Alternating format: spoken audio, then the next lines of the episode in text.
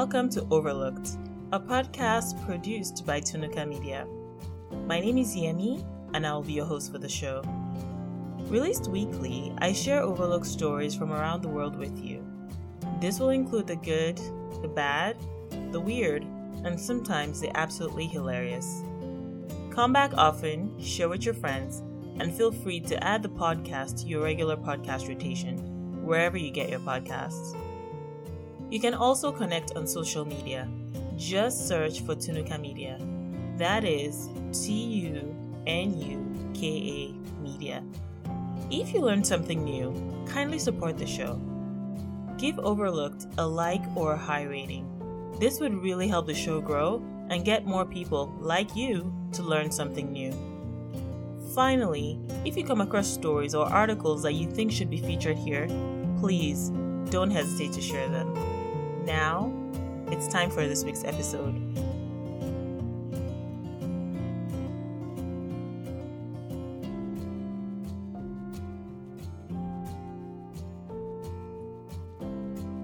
Hello, and welcome to another episode of Overlooked.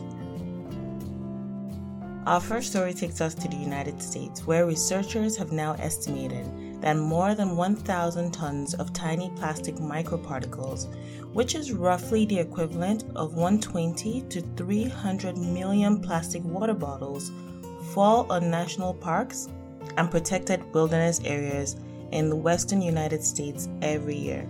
Most of these plastic particles are found in synthetic microfibers used in making clothing and transported by wind and rain. So you're essentially getting plastic rain. The findings were led by Dr. Janice Brahney of Utah State University and was reported in the June 12th issue of Science magazine. The title of the feature article is Plastic Rain in Protected Areas of the United States. Dr. Brahney and her team used high resolution atmospheric deposition data and identified samples of microplastics and other particulates that were collected over 14 months in 11 national parks and wilderness areas. The pollution obviously isn't limited to protected areas, especially when you think that it might be moving both by wind and rain, but that was where Dr. Brahney's team actually focused their efforts. The results show that atmospheric transport is an important part of how microplastic pollution is distributed around the world, including to remote locations where we would not have thought to find them before. The research is just beginning. According to Dr. Brahney, more work needs to be done to understand how microplastics, which are small enough to actually accumulate in lung tissue, move through ecosystems globally. Continuing with a similar theme on plastics, this year, Kenya marked World Environment Day by banning single use plastics in protected natural areas. Following a presidential directive on last year's World Environment Day, the ban came into effect on the 5th of June 2020 and goes into effect in national parks, beaches, forests, and conservation areas, which means that visitors will no longer be able to carry plastic water bottles cups, disposable plates, cutlery, or straws to any of these protected areas. This new ban is the latest in Kenya's wide ranging measures to protect the environment through limiting pollution, further cementing its leadership in environmental conservation and protection. By 2050, the UN estimates that there will be more plastic than fish in the ocean unless governments and the private sector promotes more resource efficient design, production, use, and sound management of plastics throughout their life cycle. Since 1974, the World Environment Day has been celebrated every year on the 5th of June to engage with governments, businesses, celebrities, and citizens to focus their efforts on environmental issues. It recognizes that global change requires a global community, and it pushes for individuals to think about the way they consume, for businesses to develop greener models, for farmers and manufacturers to produce more sustainably, for governments to safeguard wild spaces, for educators to inspire students to live in harmony with the earth, and for youth to become fierce gatekeepers of a green future. At this point, I'm going to give a really huge shout out to one of my good friends, Kelly. You can find her on Instagram as Mia Kells. That's M I A K E L L Z. She's an environmental scientist and she has been doing an awesome job of educating both myself and a lot of other people that follow her on the environment and little ways by which we can all make a huge difference.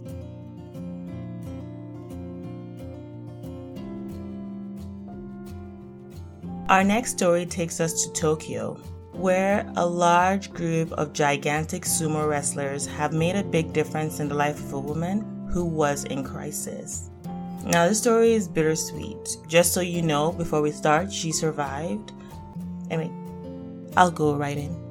Early in the morning of Wednesday, June 10th, a woman in her 30s was walking near the Kanagakawa River in Tokyo's Adachi ward and threw herself into the water in an attempt to take her life. Luckily, though, a 70 something year old local resident saw the woman fall into the river and shouted, Don't die. He then whipped out his phone and called paramedics. It turns out that the closest building to the bridge just so happens to be a dormitory slash training facility for sumo wrestlers. It also so happens that they were already up and about as part of an early rise regimen and jumped straight into action. In total, approximately 20 wrestlers rushed in to save the woman, who appeared to be drowning, and they were able to pull her out of the water and safely onto dry land. Not only that, a number of them also combined their might to lift the stretcher onto the road and over a barricade between the riverbank and the street level where the ambulance was parked. Doctors have later reported that the woman suffered no serious injuries, and the local police precinct is considering a certificate of commendation for the wrestlers as well as the man who first noticed the woman jumping.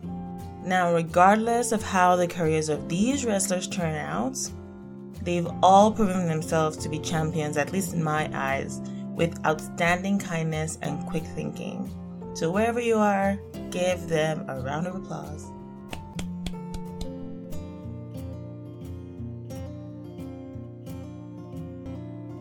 This next story is kind of hilarious, but also not really, depending on how it would have gone.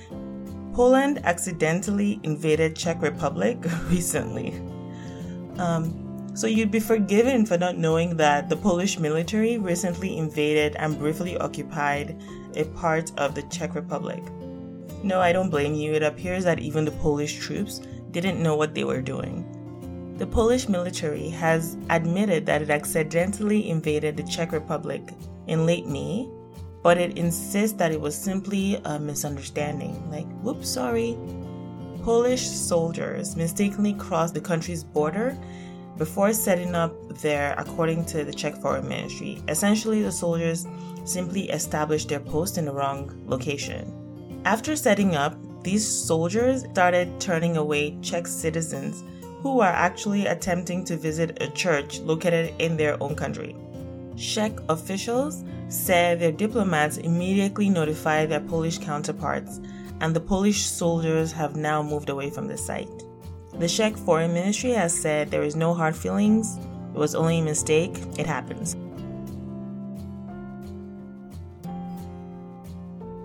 While this next story was recently pub- republished, I don't believe it's the first time it's been covered. In fact, I did see reports of similar coverage going back all the way to 2014, and I'll talk about it when I get there.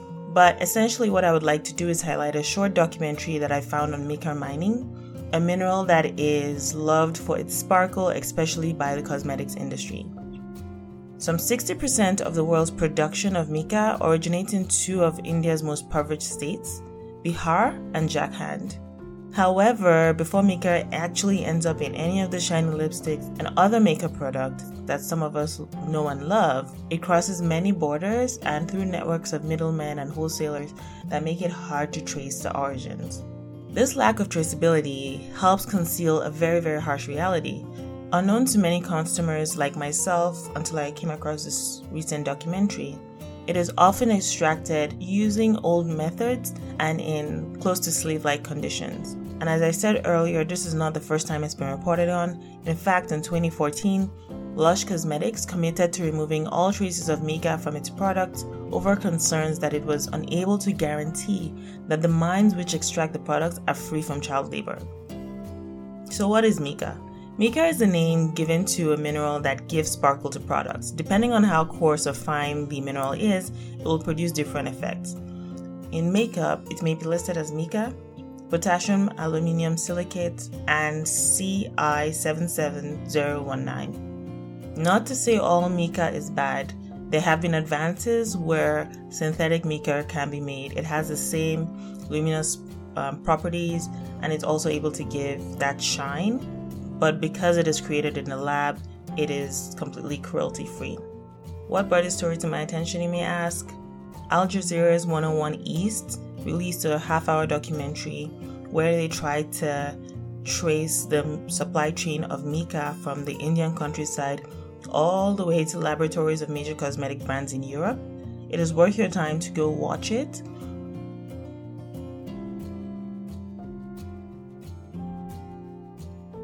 Finally, for this week, European Union nations led by Germany, France, Italy, and the Netherlands have signed a contract for pre orders of a coronavirus vaccine currently in development.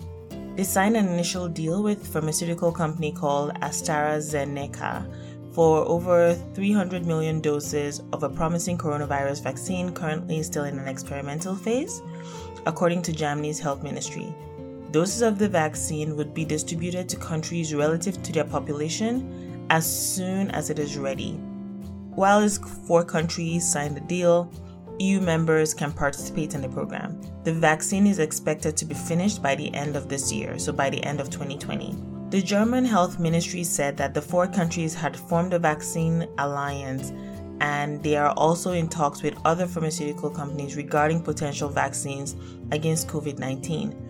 So, yes, they have signed with AstraZeneca, but they're not putting their eggs in one basket. They're talking to other companies. The vaccine from AstraZeneca, developed with the University of Oxford, is one of a handful of vaccines that is currently in the clinical evaluation phase according to the World Health Organization.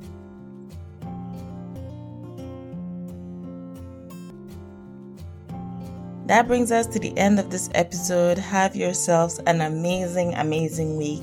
Until next time. Bye.